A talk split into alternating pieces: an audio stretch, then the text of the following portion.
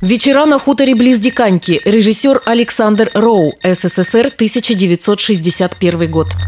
Представьте себе, великий русский писатель Николай Васильевич Гоголь не дожил до изобретения кинопроката каких-то 40 с небольшим лет. Если отмотать столько от сегодняшнего дня, то мы обнаружим, что там в прошлом были и видеомагнитофоны, и персональные компьютеры, и турбодизели, и человек уже оставил след рифленой подошвы на Луне и посидел в батискафе на дне Марианской впадины. Если учесть, что Гоголь умер довольно молодым человеком, теоретически у него были все шансы дожить до первых премьер новой игрушки под названием «Синематограф». Возможно, Николаю Васильевичу игрушка бы понравилась. Его проза всегда была очень кинематографичной. И в тех безобразиях, которые творят с его книгами современные российские киношники, классик уж точно не виноват.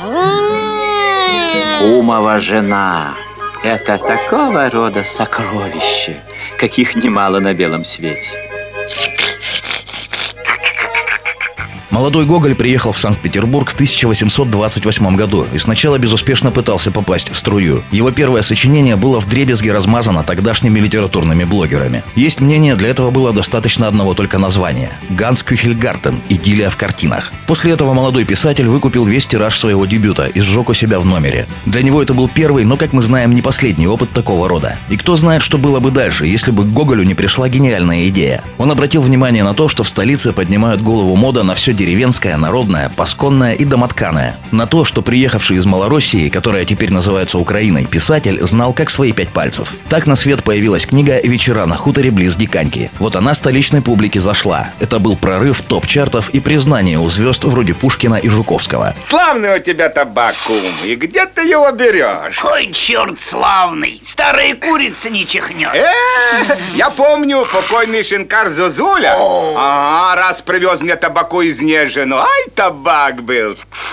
Добрый табак был. «Вечера на хуторе близ Диканьки» – солидное произведение, целый цикл, два тома, восемь повестей. И вся эта мгновенная классика была написана недавно приехавшим из деревни парнем 20 лет от роду. Советскому режиссеру Александру Роу в 1961 году было немного побольше – 55. Перед ним стояла крайне серьезная задача – перевести уникальную своей мелодичностью прозу Гоголя на язык кино. Это была не первая экранизация вечеров. К тому моменту разные люди пытались сделать экранизации книги около десятка раз. Среди них был и сам Роу, снявший в 52-м фильм «Майская ночь» или «Утопленница». Но в этот раз Роу, учитывая опыт «Майской ночи», вознамерился создать то, что сейчас назвали бы блокбастером. И, как говорится, преуспел. Литературный вопрос Роу решил просто. Когда смотришь фильм, понимаешь, что везде, где можно, он старался сохранять оригинальный язык Гоголя. И в репликах героев, и в закадровом тексте. Понятно, что с таким подходом можно круто пролететь, если все остальное у тебя не будет соответствовать высоким стандартам, заданным классикам русской литературы. Этого с фильмом не случилось. Во-первых, самого Роу считали и считают гениальным рассказчиком фольклорных историй не за красивые глаза. Этот человек знал, что делает не хуже Гоголя. Во-вторых, у него была мощная команда артистов.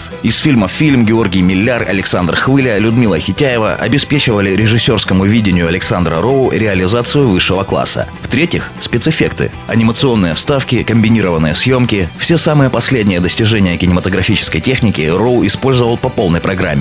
В итоге зрителям сносило головы от видеоряда фильма не только тогда, в 61-м, но и многие годы спустя. Полеты ведьмы на метле и кузнеца на черте, похищение месяца с неба, управляемые джедайской силой вареники. Честное слово, все это очень прикольно смотрится даже сейчас. Красивая сочная картинка сопровождается отличным звуковым рядом. Он здесь тоже на все деньги. Ансамбль народных инструментов сменяется симфоническим оркестром, а в особо захватывающих сценах звучат синтезаторы. До их появления на музыкальной поп-сцене еще оставались годы. Возьми меня сейчас же на себе! Куда? Петербург, прямо к царице!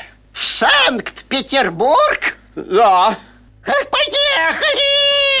Новый год и Рождество – время чудес даже для тех из нас, кто давно распрощался с детством. В такое время в голову нет-нет да приходят разные фантастические идеи. Известно, что Николай Васильевич Гоголь умер без особых на то причин. Просто однажды расхотел жить, разочаровавшись во всем и вся. А что было бы, если бы он каким-то чудом, да хоть верхом на черте, смог бы переместиться на сто с лишним лет в будущее и увидеть фильм Александра Роу «Вечера на хуторе близ Диканьки». Возможно, это дало бы ему силы жить и творить. Возможно, в 1896 году 87-летний Гоголь посетил бы первый в России публичный кинопоказ в питерском саду «Аквариум», а после сказал бы друзьям и родным «Господа, я собрал вас здесь, чтобы сообщить приятнейшее известие. К нам пришел кинематограф».